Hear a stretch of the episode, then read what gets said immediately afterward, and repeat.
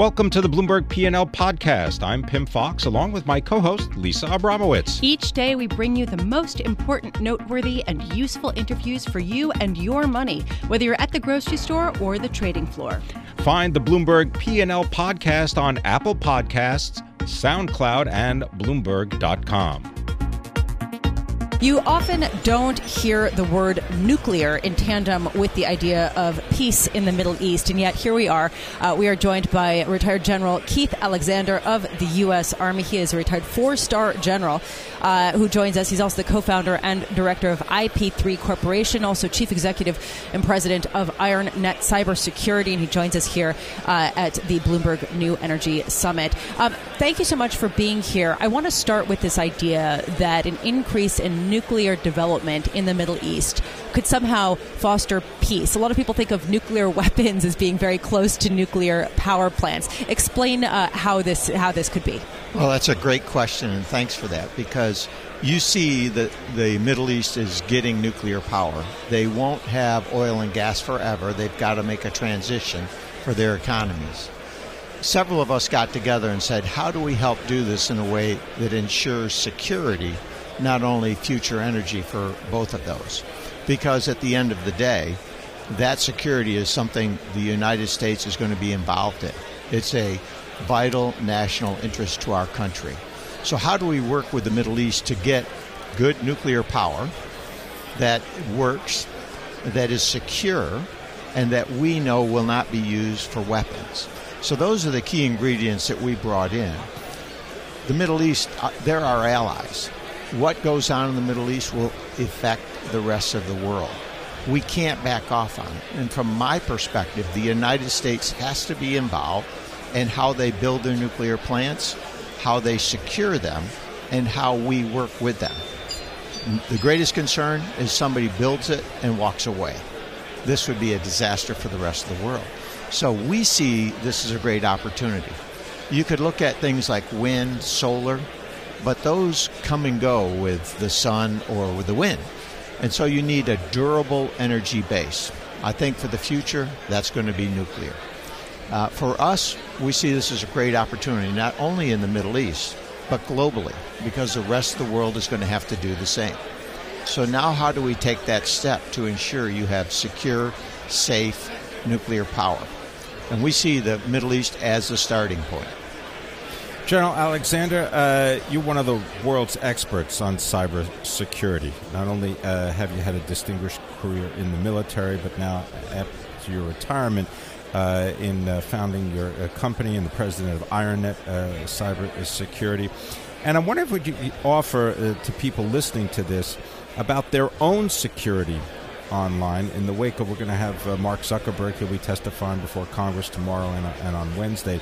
And uh, this issue, uh, while perhaps not financially uh, as uh, huge as uh, some may describe it to be, has certainly touched a nerve with uh, people who entrust their information to a social media site. What what has been your experience, and how, what would you say to people that are concerned about this? Well, it, this is a tough question, and uh, thanks for bringing it up, because I'm sure Mark Zuckerberg, he's at the center right now of all that attention. The Wired magazine had a great picture of him, uh, and it highlights the issues that he and other companies that use data like that for marketing face. Having said that, I think what's required for our country first is to have a public discussion on what can and cannot be used, and how you can opt in and out, and how you ensure your privacy. Now, there's two parts to what you brought out. One is what What can companies use for the good of their company, of data about you, that they can resell, like ads? The second part, what happens to our cybersecurity online, and how do we protect that? So things like your personally identifiable information, your credit card information. Yeah. That's wholly different from this, but that will touch this discussion on cybersecurity, privacy, civil liberties. I think our country is in a good place with the general population. That is, we want to use this data for good of mankind, but yeah. we don't want it to exploit us personally. And that's where people get into this discussion. What are you doing with my data that you didn't tell me about? So I think that transparency up front will go a long ways. And my my personal opinion is Facebook was trying to do the right thing. I don't wish him any harm in that. I think he was actually trying to do the right thing. I think what they do with Facebook, my wife, my children, they use it. It's been a good thing and a good way for people to communicate and very helpful. I think now we have to up that game and explain where the data goes. I have I have two questions for you. First, are there currently any plans in development to uh, create nuclear plants in the Middle East that are not currently there? Uh, well, the Saudis have asked for bids from companies to actually build nuclear power plants. In their Vision twenty thirty, they talked to building up to sixteen in Saudi Arabia. And if you look at the rest of the region, you have plants right now being built by Russia in Egypt and in Turkey, or at least the initial phases of it. You've got four plants right now being built by Korea yeah. and the United Arab Emirates. So it is going nuclear. So you have that already on the table. So in, in just thirty seconds, I'm wondering what you think of the cybersecurity of nuclear power plants, both that have been created there as well as in the U S. Are, are we at risk there? Absolutely. It's absolutely vital that we get that straight. So one of the things that I P three has brought in is this concept of not just putting in nuclear power, but ensuring it's secured, not only in cybersecurity, but in physical space as well. And for us, that means working with our allies. I want to thank you very much for coming in and spending time with us uh, here at the uh, Bloomberg New Energy uh, Finance uh, Summit. Uh, retired General Keith Alexander of the U S Army, co-founder, director of I P three Corporation, also the chief executive and the president of IronNet Cybersecurity. And, of course, thank you, uh, General, for your thank service you. to our nation. Much appreciated. Chris Ailman, who is giving us a round of high fives right now, Chief Investment Officer of California State Teachers Retirement System, known for riding that bicycle to work and listening to us on his uh, you bet. Right earphones now, usually. while uh, while he does so. Uh, we can't uh, wait to speak with you. Thank you so much for being here. Uh, Chris Ailman oversees CalSTRS, which is a two hundred thirty-one point six billion dollars pension fund, the second biggest public uh, U S pension in the country. Um, I want to start with a tension between re- responsible investing and the vast move toward indexing. And this goes to sort of this profound question of how do you pressure companies to behave well when you can't really sell their shares? And Facebook is uh, a prime example of this. You yourself have deleted your Facebook account, and yet your your pension is not selling uh, their shares. How are you going to make them more responsible when it comes to data security? I think indexing and uh, responsible investment are actually perfectly aligned. Really? Because it's a long-term investment. I would say to Mark Zuckerberg, as long as there are public school teachers in the state of California, we're going to own that stock. So we have a long-term focus, much longer than, than really even some of his employees do. So we want them to perform. We want companies to do well, not for the next quarter or even year, but for the next twenty and thirty years. Okay, but just to push back, if you're not going to sell your shares, how do you pressure them to do something that might work out for them in three years' time, but will cause a hit to their bottom line in the next year? That's where we talk to the board of directors, and that's our only influence, is to get the board of the directors to realize we don't really just, we're having a longer horizon than even management does. And and I've talked to C E Os. It's so hard for them to, to get their head around that, that we're going to be involved in their company longer than they will be there. So we have a broader perspective. We want them to make decisions. We don't care about the next ninety-one days earnings. What we really care about is how they do over the next twenty and thirty years. So we're the ideal long-term capital that, that they really want, and they want patient capital. They're tired of people flying in and out of their stock. They they themselves, since they've they've invested their personal lives in their company, think that they want investors who are invested for their lives with their company. Do they want patient capital that don't have any voting rights? I think management would absolutely love that. And, uh, and I that think that's just of, offensive. That is just absolutely wrong. But isn't that what you have in the U S A? Facebook? Yes, it is, unfortunately. Well, but to, to Pim's point. And Silicon Valley, as well, I said before, they like that model, and we just that's got to stop. If you want use of other people's capital, you have to give them some rights. But to Pim's point, if you don't have the rights, you can't vote the board of directors correct. out of office. That is correct.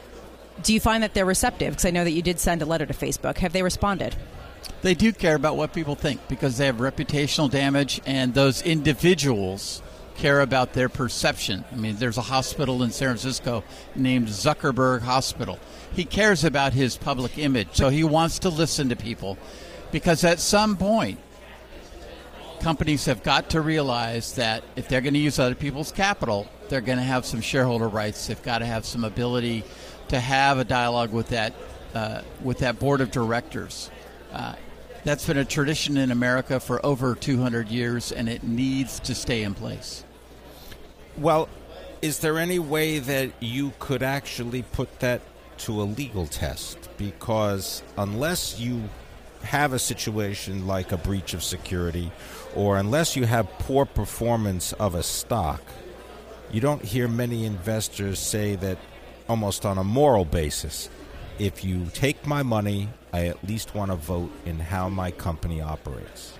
Uh, I guess I'd argue uh, we do. We don't do it in headlines. We don't do it on radio. What we do it is through dialogue. Go ahead. Through the Council of Institutional Investors, though. But we do it in a constant dialogue with companies, which is to, to the Chamber of Commerce and to the Business Roundtable.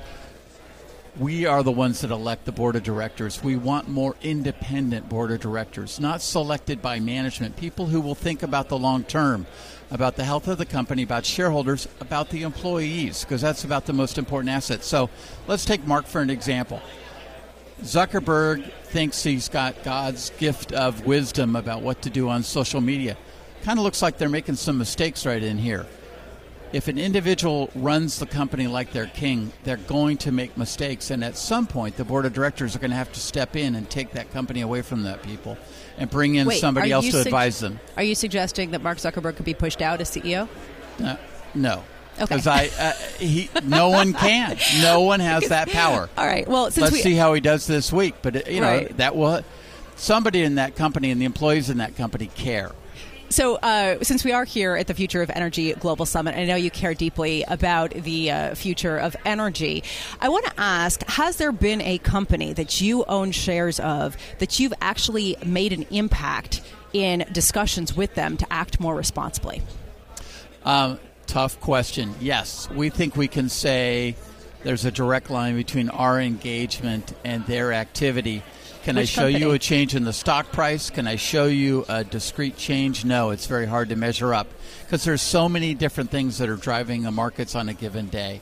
But we've gotten involved with companies to dialogue with them about pesticide use, about their uh, methane emissions. Uh, we've been one of the nation's leaders of pension plans in getting people to disclose, and then C E Os and boards are more aware of what their methane is, and they're paying attention to that as a cost, and realizing they need to change the way they do their energy mix. Which company has been most responsive to you on this?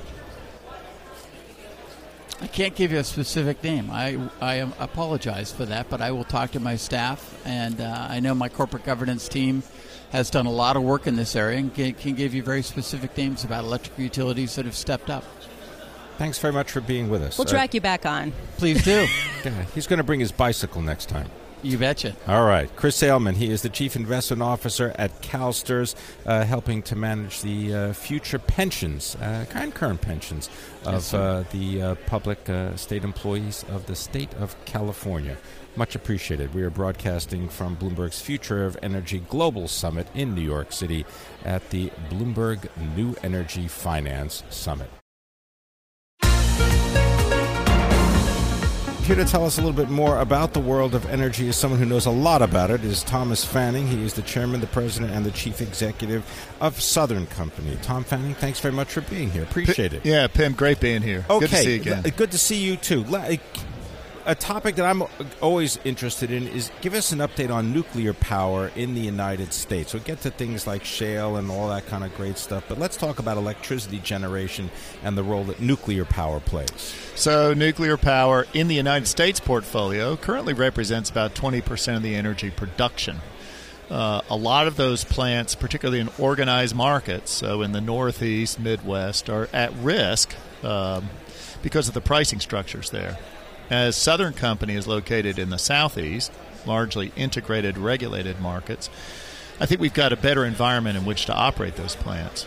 Further, Southern Company now remains the only company in America still developing new nuclear.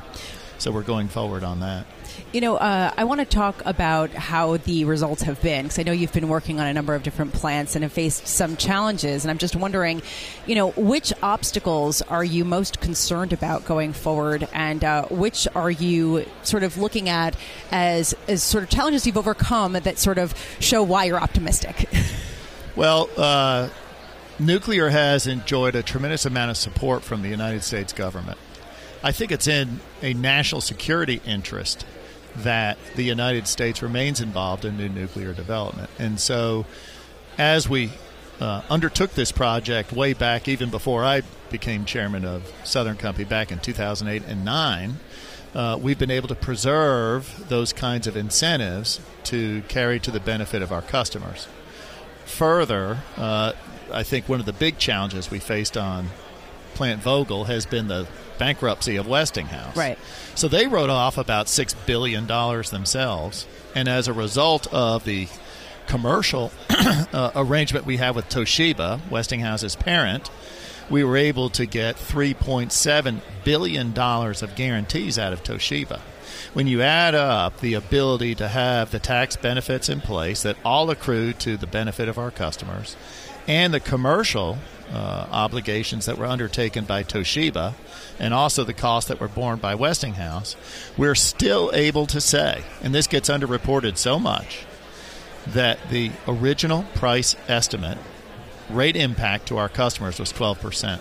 And right now, even with the schedule and the extra cost, we're going to bring Plant Vogtle in at a below ten percent looking number. In other words, the, the amount that consumers need to spend will only be ten percent more than what they currently do, rather than twelve percent as your initial estimates were. That's right, even with the schedule and cost changes. And that's because Toshiba's paid for it, Westinghouse took some write-offs, and then we have tax benefits. Well, just to push back a little bit, I mean, Toshiba didn't want to be involved in this anymore. And I, I believe that you had conversations with them to sure, try absolutely. to keep them involved.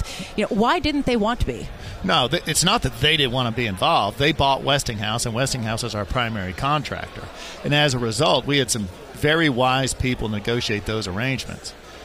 Toshiba never really had an interest particularly other than Westinghouse. We had the parent guarantee Westinghouse's obligations. If we did not have the parent guarantee, Westinghouse would have just declared bankruptcy, and we would have had a general creditor's obligation in bankruptcy court. Instead, we had Toshiba sitting there owing us three point seven billion dollars, and we got it with the help of the United States government. I'll, I'll add, they've been terrific. Tom, uh, you're also uh, pushing uh, aggressively into solar power. You bet. And I'm wondering if, if people recognize, or maybe you don't, it, it's not accurate to say, but that nuclear power and solar power can be beneficial not only in terms of the rate structure, but also in terms of the environment. Oh, that's absolutely right. Look, we're committing this year in a very formal way, and I guess I've already made a little bit of news at your conference today. I was going to kind of do this at my annual meeting, and I'll do this in a much more rigorous way there. Uh, to commit to take Southern's generation portfolio, we produce about as much energy as the nation of Australia, a little bit less. We're really big. And to move that generation portfolio to a low to no carbon future is a big deal. To do that, we need nuclear. To do that, we need a much bigger penetration of renewables. I've always been much more of a fan of solar. Okay, the Southeast really doesn't have much wind flows, and, and wind has some other issues if you want to get into that. But then we need technology innovation, okay? We need storage capability. We need innovation around dealing with the carbon atom, because I think there still will be, and it likely will come from gas. We'll still have carbon-intensive fuels at play. We just need to do something with the carbon. Tom, I wish we had another hour with you. Unfortunately, we have run out of time, but we have to have you back because it's wonderful to have That'd you on. Tom fabulous. Fanning, Chairman, President, and Chief Executive Officer of Southern Company in Atlanta, Georgia, the one executive who is willing and excited to spend billions of dollars on nuclear and is uh, aggressively trying to cut his carbon footprint. We are broadcasting from the Future of Energy Summit by Bloomberg's New Energy Finance here at the Grand Hyatt Hotel in Midtown Manhattan. And, you know, Lisa, of course, one of the big topics here has to do with solar energy and all of the solar panels that are being installed on people's roofs around the country. Uh, it turns out, though, that uh, the actual growth in the industry has slowed. And indeed, if you take a look at the number of megawatts that was added last year yeah. using these solar panels, it dropped by sixteen percent compared to the year before. Now, this is the first decline yeah. that they've registered from the year two thousand. Yeah, well, this is this is a fascinating uh, also survey that was put out earlier this year. sixty-one percent of solar project developers who were polled said they were anticipating installations to drop by more than twenty-five percent this year, in large part due to the higher cost incurred in implementing some of those solar panels in the wake of some of the tariffs. Indeed. And uh, here to tell us more about it is Tom Werner. He is the president and the chief executive of uh, SunPower.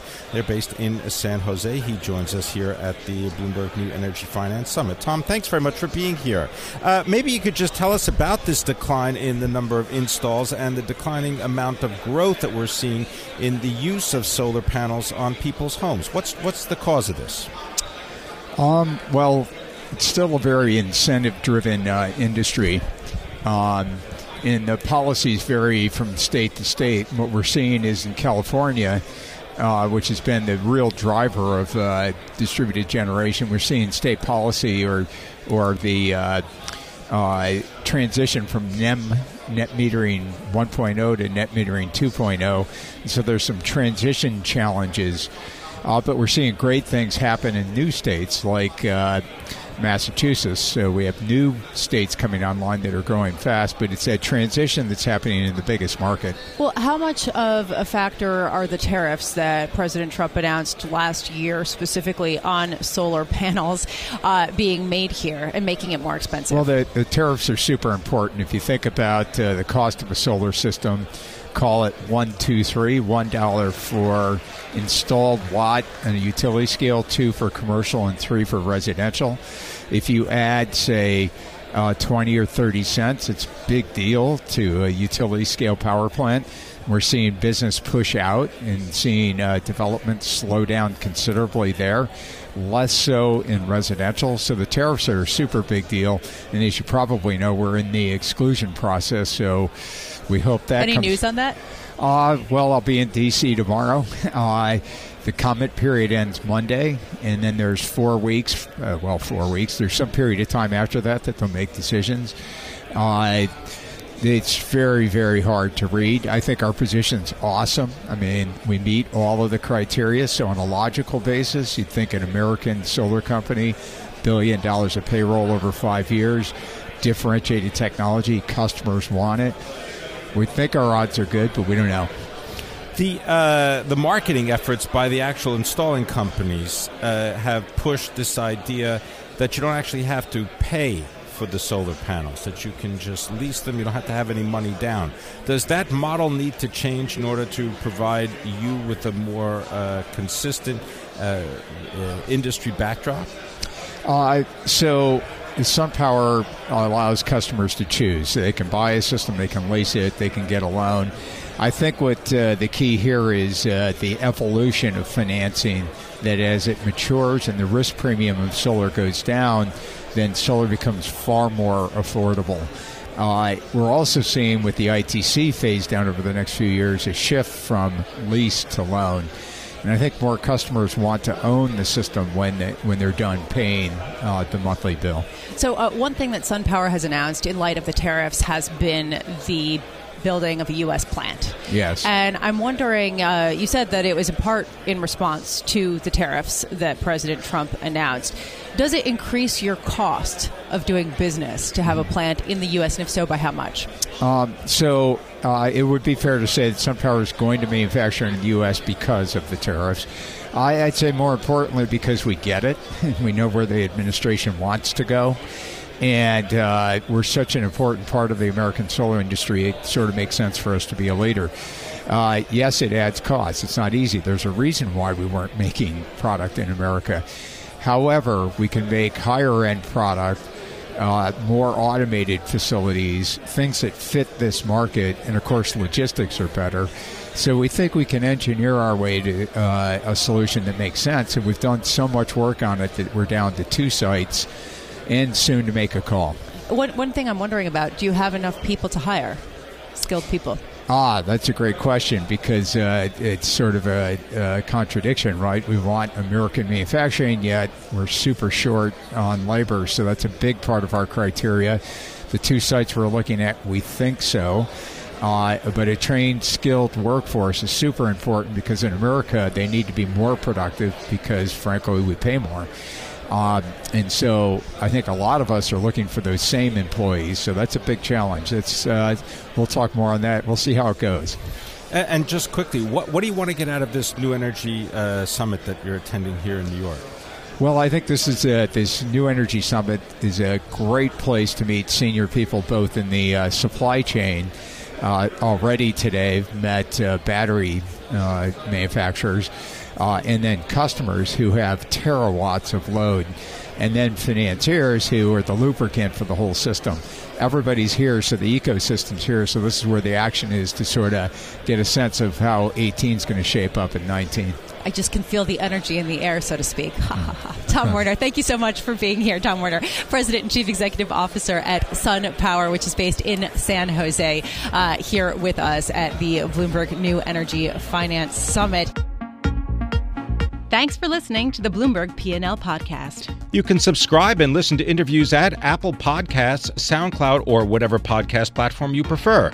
I'm Pim Fox. I'm on Twitter at Pim Fox. I'm on Twitter at Lisa Abramowitz one. Before the podcast, you can always catch us worldwide on Bloomberg Radio.